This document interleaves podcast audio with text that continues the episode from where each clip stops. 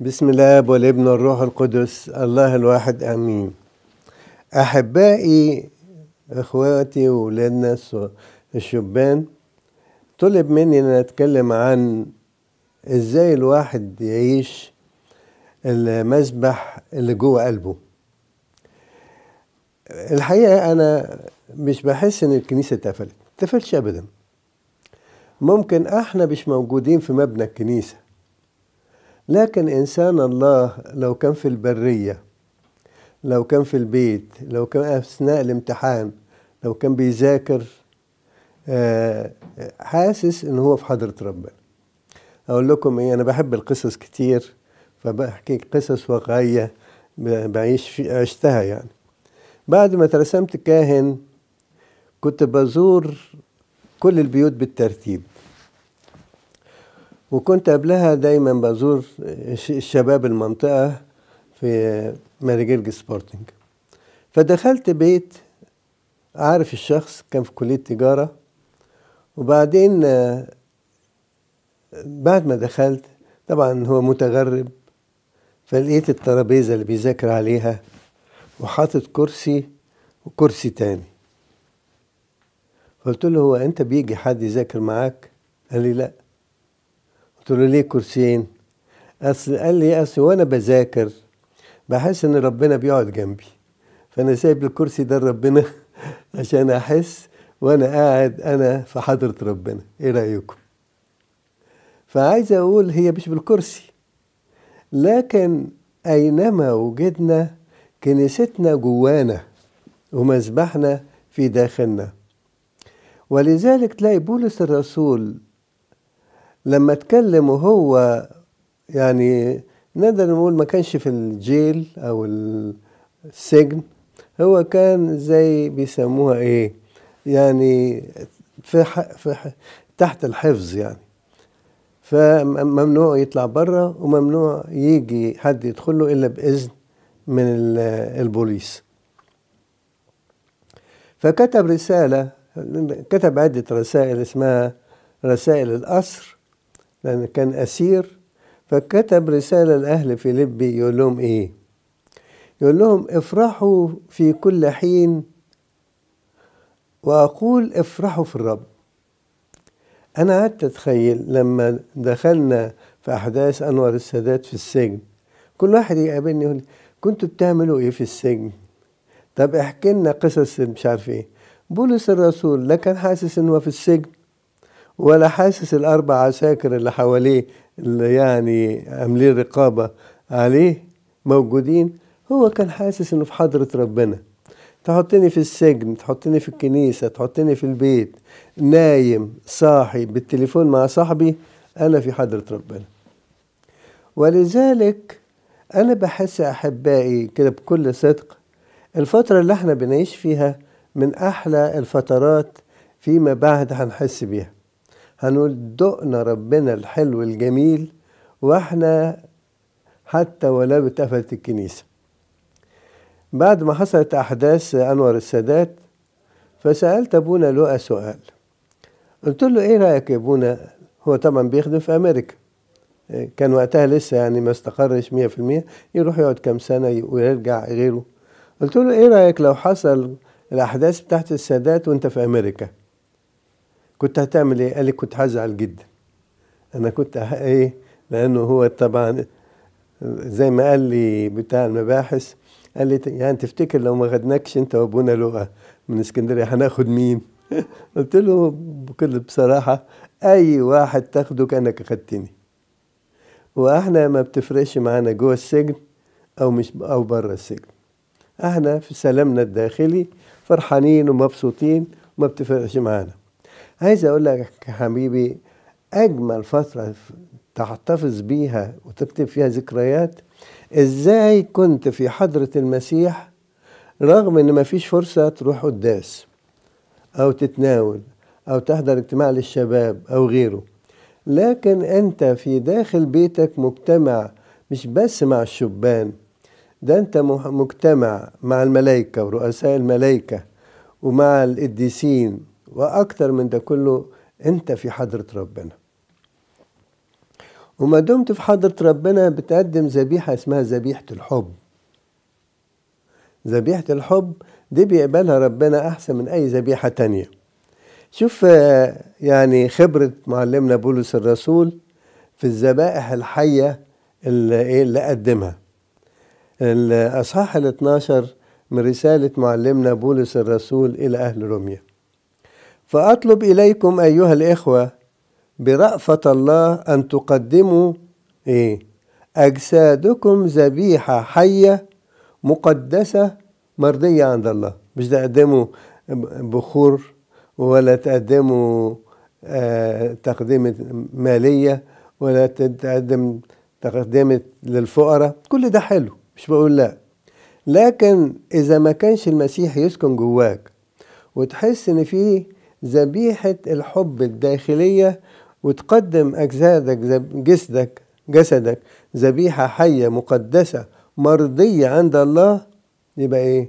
يبقى أنت مش مسيحي ويكمل يقول إيه؟ عبادتكم العقلية إزاي إزاي يا بولس حبيبي أعيش وحاسس حتى وأنا نايم بقدم ذبيحة الحب لربنا شوف الحتة الجميلة في.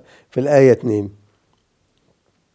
ولا تشاكلوا هذا الدهر بل تغيروا عن شكلكم بتجديد أذهانكم لتختبروا ما هي إرادة الله الصالحة المرضية الكاملة.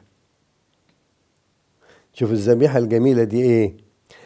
قال تغيروا عن شكلكم بتجديد أذهانكم لتختبروا ما هي إرادة الله الصالحة المرضية الكاملة.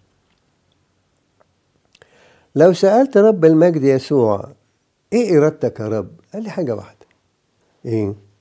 تبقى أيقونة مني تبقى أيقونة مني اللي يشوفك يقول ده إيه؟ ده ده صورة للمسيح في يوم دخلت للمستشفى الجامعي في اسكندرية وكان في المرحوم الله ينيح نفسه رمسيس فهمي كان عامل عملية وجنبه على السرير التاني واحد أستاذ على ما أظن في كلية آداب أو حاجة زي كده. فلما دخلت وبسلم على رمسيس قال لي الدكتور الأستاذ الدكتور فلان. قلت له أهلا وسهلا ببشاشة كده بلطف وهو كان لطيف قوي. بعدين قال لي تعرف إن أنا كنت صديق البابا كيرلس قلت له إيه؟ قال لي كنت صديق البابا كيرلس قلت له الراجل ده كبير في السن انت لسه شاب. قال لي أنا كنت صديق وأنا طفل صغير. قلت له إزاي؟ قال لي وإحنا في مصر القديمة كان هو اسمه أبونا مينا المتوحد لما كان عايش في إيه؟ في الطاحونة. قال لي كنا نتلم العيال من مصر القديمة كلنا مسيحيين ومسلمين ونقول هنروح نزور أبونا مينا المتوحد. وكان يحبنا قوي ياخدنا بالحضن كلنا. ما عندوش واحد اسمه مسيحي وواحد اسمه مسلم. قال لي تعرف ماما كانت تقول لي إيه؟ قلت له إيه؟ قال لي كنت أول ما أرجع وتشوفني كده فرحان ومبسوط تقول لي الراجل ده مش من هذا العالم. دي ما بنساهاش ابدا. الراجل ده إيه؟ مش من هذا العالم. هي دي الذبيحة اللي يقول إيه؟ يقول لا تشاكلوا هذا الدهر بل تغيروا عن شكلكم بتجديد أذهانكم لتختبروا ما هي إرادة الله الصالحة المرضية الكاملة. اذا قبل ما يبقى بطرك وهو راهب متوحد حتى العيال الصغيرة كانوا يفرحوا بيه. ويقولوا إيه؟ يقول له مامتهم تقول لهم ده مش من هذا العالم. الحقيقة مرة من المرات دي, دي أقولها بقى إيه؟ يعني دي ماليش فيها أنا مش زي البابا كرولوس. كان في حتة في كاليفورنيا ما همش يمكن بنسى المناطق الصغيرة دي. كان فيها يمكن اتنين أو تلاتة أقباط. الكلام ده سنة سبعين لاتنين وسبعين. فكان في شاب هناك وأنا إيه رحت أزور المنطقة كده بيت بيت وآخد المنطقة اللي جنبهم. كنت أزور بسرعة عشان كل أزور كل المناطق. فخبطت على الباب فتح لقيت شوية ولاد كده حلوين أول ما شافوني سلمت عليهم ومشوا. ولفيت في الزيارات المنطقة وبعدين روحت البيت. الكلام ده في أمريكا كاليفورنيا. رجعت البيت كان اسمه رأفت مش عارف أو رفعت حاجة زي رفعت. فرفعت ضرب لي تليفون. قال لي أبونا عرفت إيه اللي حصل؟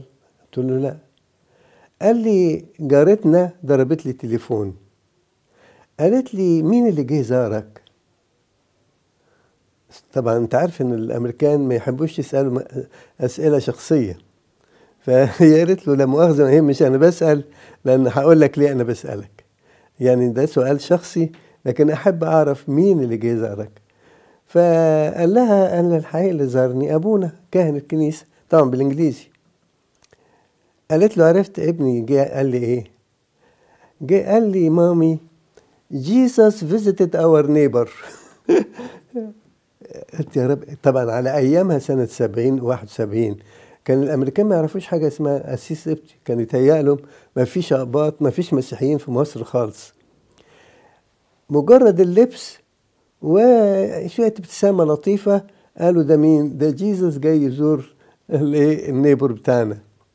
أنا نفسي كده أقول لنفسي وأنتوا تقولوا لنفسكم هل يا ترى أنا صورة المسيح الحية مش باللبس ولا بالشكل ولا بروحة الكنيسة يعني الملموسة المعمولة من الحجارة والخشب وغيره لكن هل يشعر أي واحد وبيتعامل معاك أن يقولوا عنك زي ما اتقال عن البابا كيرلس أن هذا الإنسان ليس من هذا العالم؟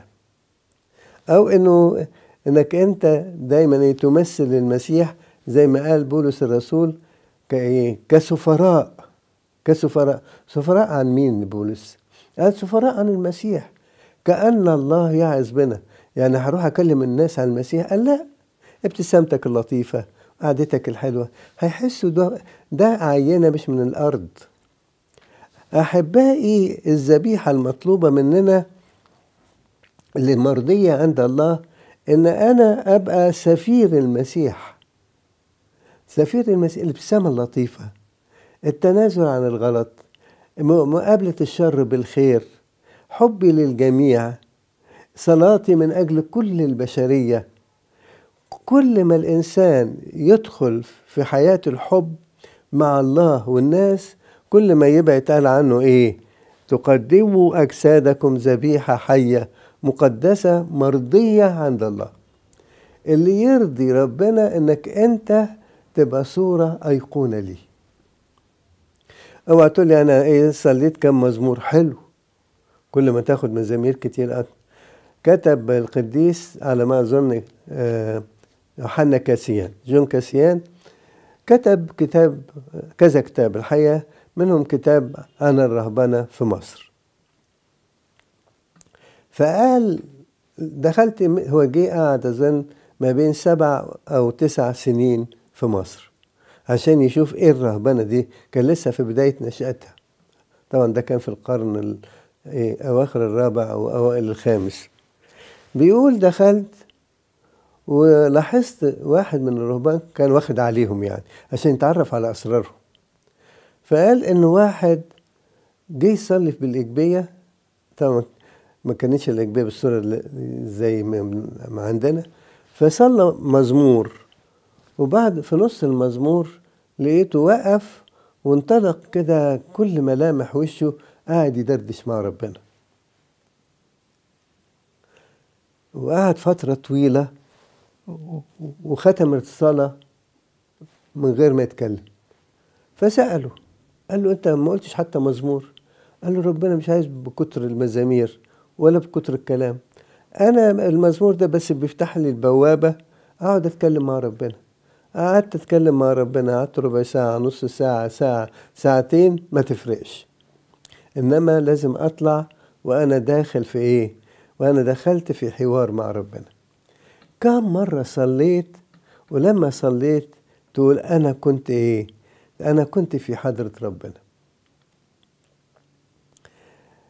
مرة أحد الشبان في ماريجل سبورتنج بعد اجتماع الشبان كنا ناخد اعترافات أبونا بشوي أبونا لؤى وأنا.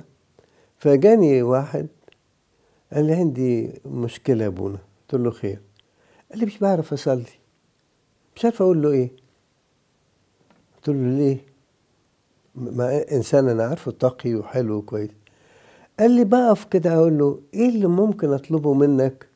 وأنت ساكن جوايا. إيه اللي ناقصني عشان أطلبه؟ يكفيني إن أنا أشعر انك انت جوايا ويكفيني إن إحنا ندخل في علاقة حب متبادلة. إيه رأيكم في الصلوة بتاعته؟ هي دي الذبيحة التي إيه في قلبك.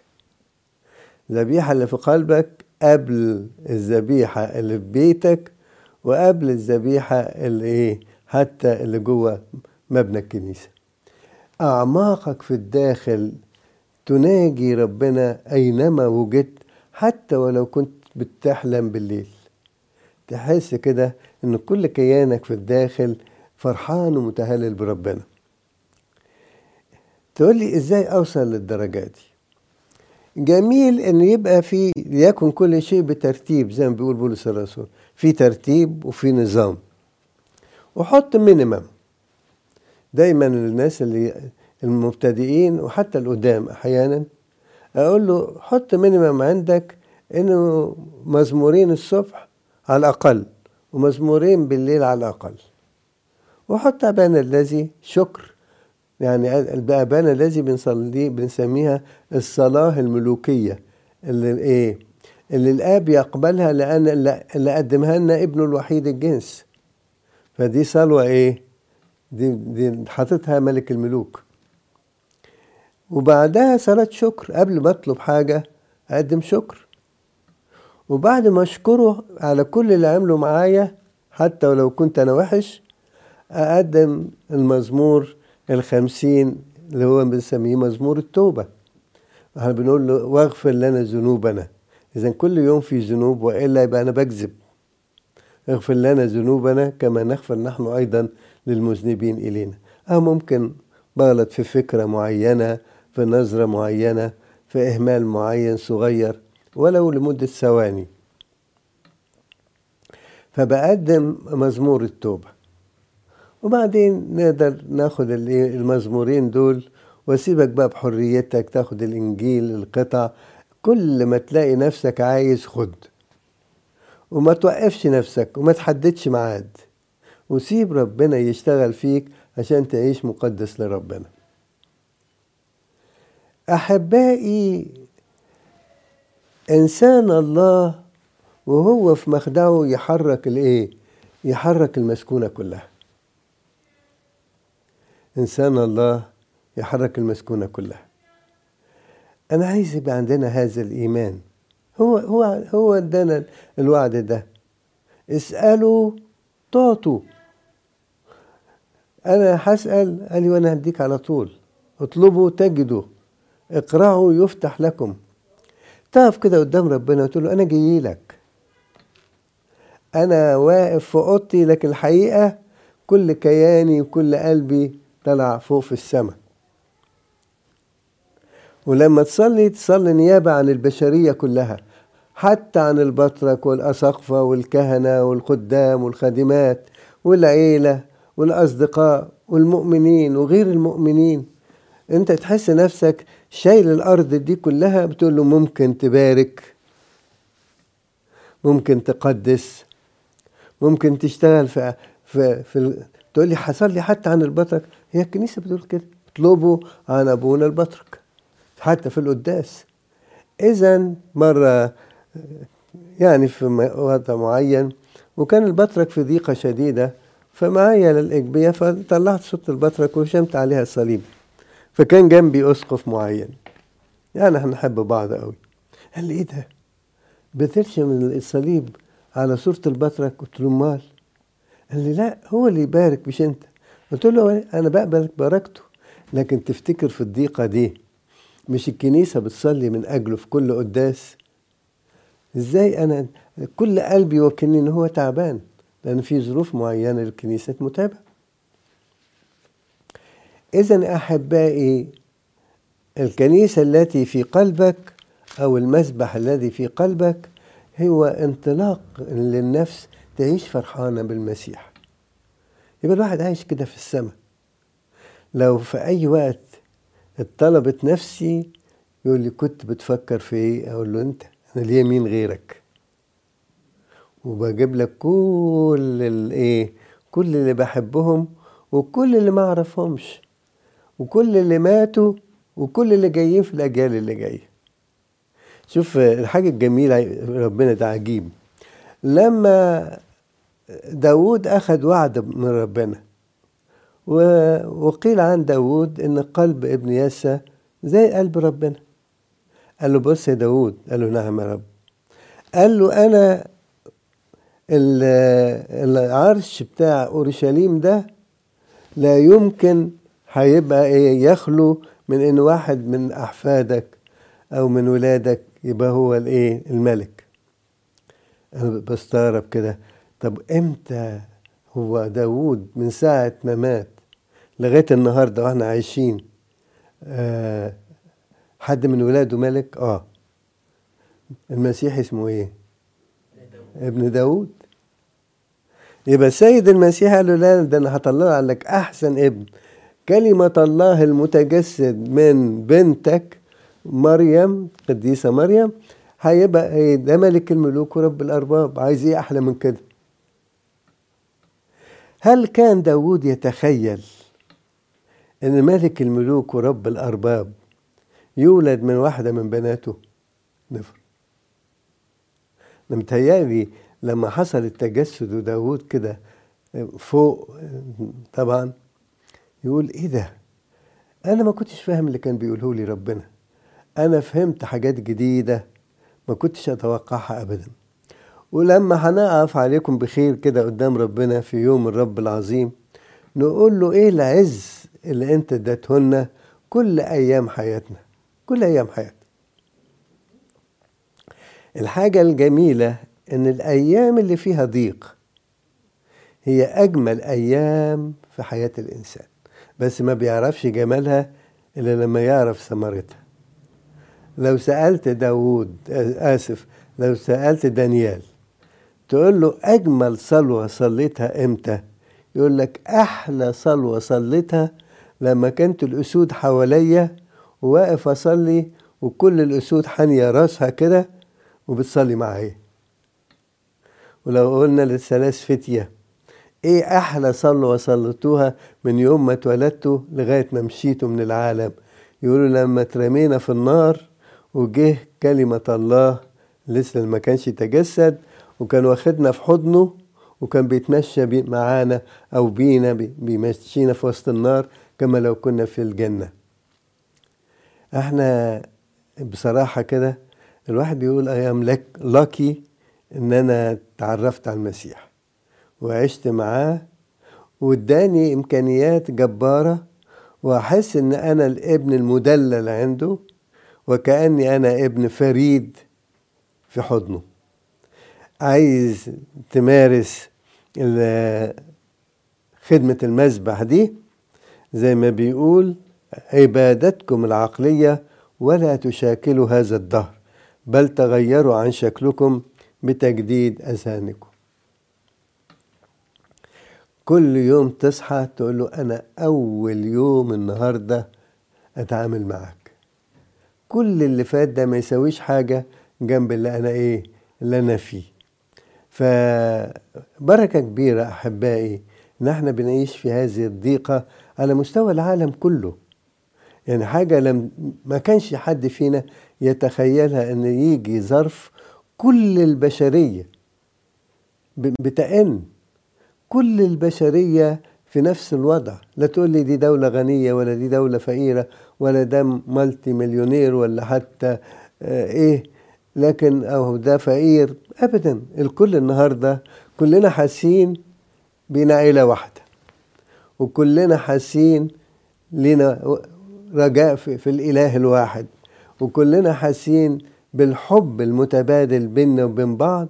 وبدينا نحس خلاص ما ظنش دلوقتي في دولة بتفكر تنتقم من دولة ولا إنسان ينتقم من إنسان لأن أي واحد فينا في ثواني تطلب نفسه. نشكرك يا ربي لأنك اديتنا نحن نكون في هذا الجو الجميل. اقبل يا ربي صلواتنا وطلباتنا. اقبل يا ربي ذبيحة أجسادنا الذبيحة العقلية الروحية المقدسة المرضية عندك. فرح قلبنا بيك. افتح عن عيون قلوبنا لكي نرى السماوات ليست ببعيدة عنا لكن في أعماقنا في الداخل. أعطنا يا ربي أن نشعر إنها الساعة الأخيرة. وإن إحنا سعداء بإنها تكون الساعة الأخيرة. ربنا يفرح قلوبكم ويديكم نعمة وتعيشوا مقدسين لربنا لإلهنا كل مجد وكرامة من الآن وإلى الأبد. آمين. أول سؤال بيقول إيه؟ أعمل إيه لو مش حاسس بفاعلية الصلاة؟ شايف الناس تعبانة ومتضايقة وبتصلي بس أنا مش عارف أصلي مش عايز زهقان أعمل إيه؟ أنا عايز أقول يا حبيبي إنك أنت مش شاعر بفاعلية الصلاة لكن ربنا شعر بانفعالك الداخلي اللي أنت نفسك مش حاسس بيه. هنفاجأ في يوم الرب العظيم. هناخد أكاليل عن لحظات كنا نظن إن إحنا فاترين فيها وربنا كان فرحان بينا. عايز أقول لك هل ممكن أب عنده ابن وحيد أو بنت وحيدة وبعدين حتى لو الابن ده أو البنت دي في الأوضة بتلعب بتلعب في ال toys بتاعتها أو إذا كان أي حاجة كمبيوتر هل الأب بيحس إن هو هذا الابن أو هذه الابنة بعيده عنه؟ نفر أحبائي المشكلة بتاعتنا إن إحنا بنقيم الأمور حسب أحاسيسنا البشرية. لكن ربنا حب. وحب ربنا بيشوف الأعماق وبينقي الحاجات الحلوة اللي من جوه اللي انت مش حاسس بيها أحيانا. وبيركن الحاجات الكسل التراخي البرود في الصلاة وهو بيشوف الحتة الحلوة القطة ربنا أب من مدة صغيرة يمكن سنة أو سنتين جات واحدة ست قالت لي حاجة. قالت لي ابني عامل كذا كذا يعني عاملة وحشة قوي قوي قوي فيظهر شخطته وضربته قلم أو حاجة زي كده. قالت لي ضربته قلم وأنا فعلا كنت متضايقة بس دخلت أوضتي أوضة النوم وقعدت أبكي أبكي أبكي إزاي أضرب ابني. وطلعت وبعد شوية إيه بمسك نفسي مش عايز أبين إن أنا ببكي. ولما الموضوع انتهى أخدته في حضني وأقول له قلت له أنا شوف أنا كنت منفعلة وحقك عليا إن أنا ضربتك لكن أنا دخلت وبكيت وأنا يعني مش ممكن هعملها تاني. ده مين؟ ده مشاعر واحدة ست. تفتكر مشاكل مشاعر ربنا إيه من ناحيتك؟ ربنا من أحلى ما يمكن. ما عندهوش حتى ما يقول للنقمة أنا أجازي يقول الرب. ما مش النقمة بالنقمة بالفكر البشري. يعني مش انت غلطت دي طب أنا هديك بدلها دي لا. هو بيعمل النقمة ضد الخطية مش ضدك انت. وهو بيشد عشان تمتلئ حب. عشان كده يقولوا غضب ربنا هو حب وليس إيه؟ وليس كراهية. الله ما يعرفش الكراهية. الله حب. حتى في يوم الدينونة لما الناس هتدخل السماء والتانيين مش هيتحرموا منها هو ما غلطش هو ما ما ودهمش هناك. هو قال لهم أنتوا في في المزمور يقول يعطيك الرب إيه؟ سؤل قلبك. اللي سألوا قالوا له عايزين نعيش معاك اتفضلوا اللي قالوا له إنك أنت إحنا مش طايقين نشوف وشك يقول لهم أنا ما يعني حزين انكم بتعملوا كده لكن لتكن إيه ليك سؤل قلبك مش مش هو اللي بيودينا جهنم. ابدا. أنا اللي بودي نفسي بكراهيتي ليه ورفضي ليه. لكن أي إنسان مهما كانت خطاياه مجرد لما جه الابن الضال قدام باباه وده إنسان مش إله. فما كان بالكم أمام إله. وقال له أخطيت في السماء قدامك وجاي يقوله ولست أهلا أن أكون ابنا لك. قفل الحديث. تقولش الكلمة دي. أخطيت؟ أوكي. لكن تقول إنك مش أهل تبقى ابني؟ احسبني كأحد أجراك دي ما أقبلهاش.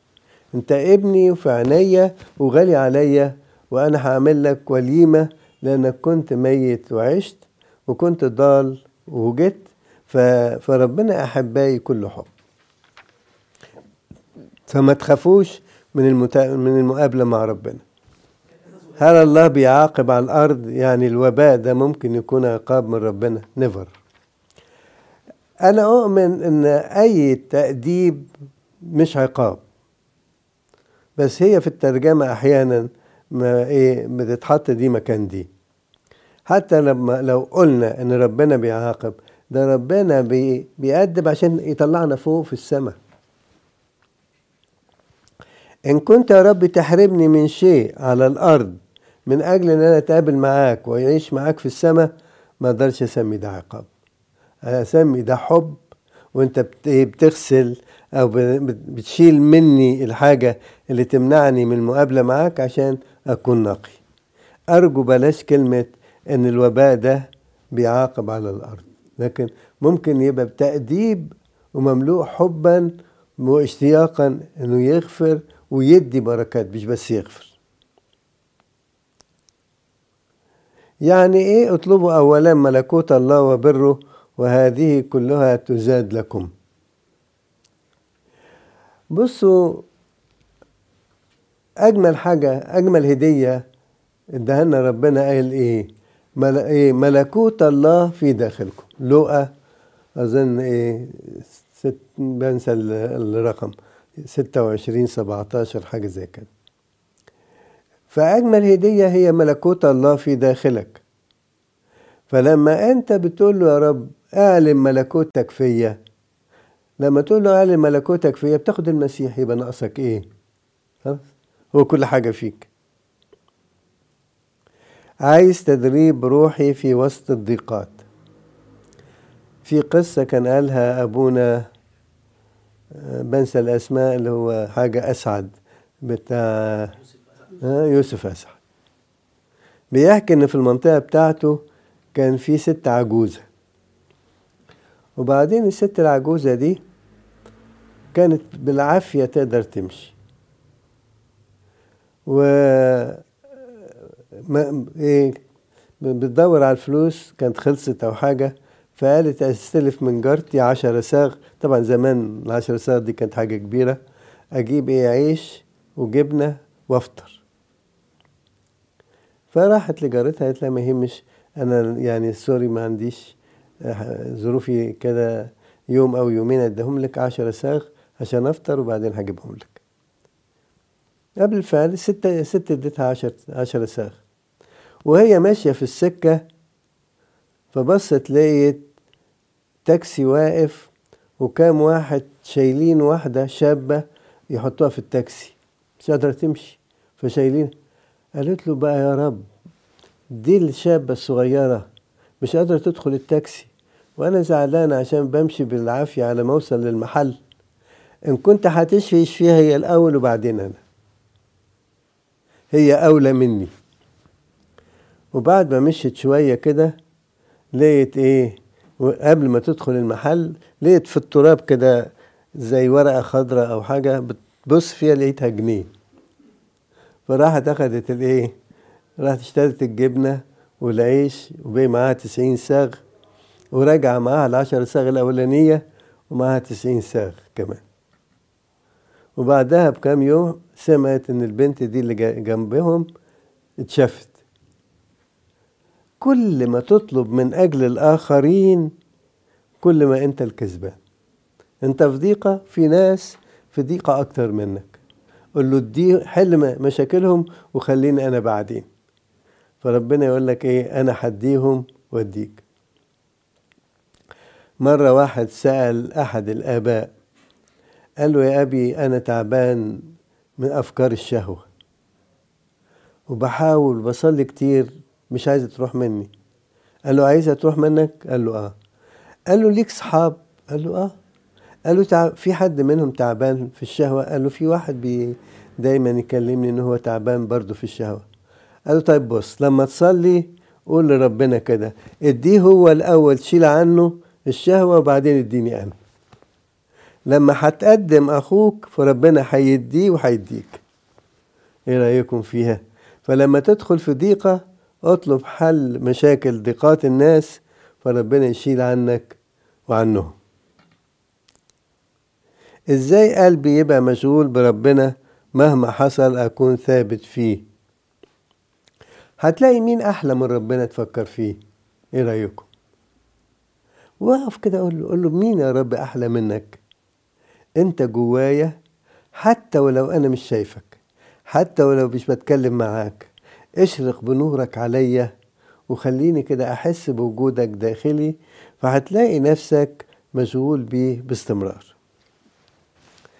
إزاي الواحد يصلي كتير من غير ما يتكبر ومن غير ما يقول أنا دلوقتي أنا كله تمام يعني. أنا بعمل اللي عليا وبصلي أو غالبا بتكون عادة مش أكتر. إن فعلتم كل البر فقولوا إيه؟ نحن ناس بطالين مهما صليت إيه صلاتك يعني تساوي ده أنت تقول له أشكرك تمديني الصحة وإن أنا أقدر أتكلم. في ناس على السرير حتى مش قادرين يتكلموا عشان يصلوا. وفي ناس في الإنتنسيف كير حتى الفكر يمكن مش يمكن لو شاف ابنه مش هيعرفه. أنت مديني حاجات كتير حلوة. يكفيني مديني إن أنا أقدر أقرأ النهارده في الإجبية أقدر أصلي صلوة أقدر أقول ابانا الذي. أي حاجة. أي حاجة هتدهاني أنا شاكرك عليها. طبعا عارفين القصة بتاعت دير أبو مقار إن في يوم من الأيام كان في واحد يعني طالب رهبنة. وبعدين إيه الربيته بتاع الدير رسم. وطبعا مطلوب إن منه يحفظ كذا حاجة في التسبيحة وفي الإنجيل وفي المزامير. فراهب كده من يعني أشقية وقف جنبه. فلقي شفايفه كده ما بتتغيرش. أبانا الذي أبانا الذي أبانا الذي أبانا الذي. فراح لرئيس للإيه؟ للربيته قال له يا أبي أنت رسمت ده؟ قال له آه. قال له حافظ هو مزامير. قال له أنا بشوفه بيصلي. قال له طب ممكن تنده له أنا حاسس قاعد يقول أبانا الذي أبانا الذي أبانا الذي. فنده له قال له حبيبي أنت حفظت مزامير؟ قال له آه. قال له حفظت إيه؟ قال له أبانا الذي في السماوات أبانا الذي في السماوات أبانا الذي في السماوات. قال له أنا عايز مزامير. قال له ما أيوه. أنا ده اللي أنا حفظته. طب حفظت حاجة من الإنجيل؟ قال له بقرا على قد ما أقدر. حفظت قال له بص يا تحفظ يا تسيب الدير. قال له طب تسمح لي أسيبه وآخد القلاية معايا؟ قال له ال يعني الهبل ده. قال له خد. فراح جايب حبل وربط القلاية وقال لها سير يا مبروك. فإيه فمشيت معاه جرها وطلع من السور السور اتفتح وطلع وبقيت مغارة على بعد حوالي كذا كيلو من دير أبو مقار ويقولوا إنها قعدت أجيال لا ما كانتش فاضية دايما في متوحدين عايشين فيها. ومش قادر يحفظ لا أبانا الذي في السماوات ولا مزمور ولا أصحاح من إنجيل. ربنا بسيط ربنا بسيط. خلينا بسطة وربنا يستر علينا. أوكي. سؤالين كمان. وسؤالين كمان. حاضر. مطلوب مني إن أنا أتوب بس مش عارف إزاي. قول له توبني يا ربي فأتوب. أنت يا ربي عرفني إزاي ألتقي بيك وإزاي أقدم توبة. خليها موضوع صلاتك باستمرار. صلوا كل حين ولا تملوا. إزاي مع مشغولياتي حتى في مثل هذا الوقت أنا دايما مشغول مش عارف أركز في ربنا.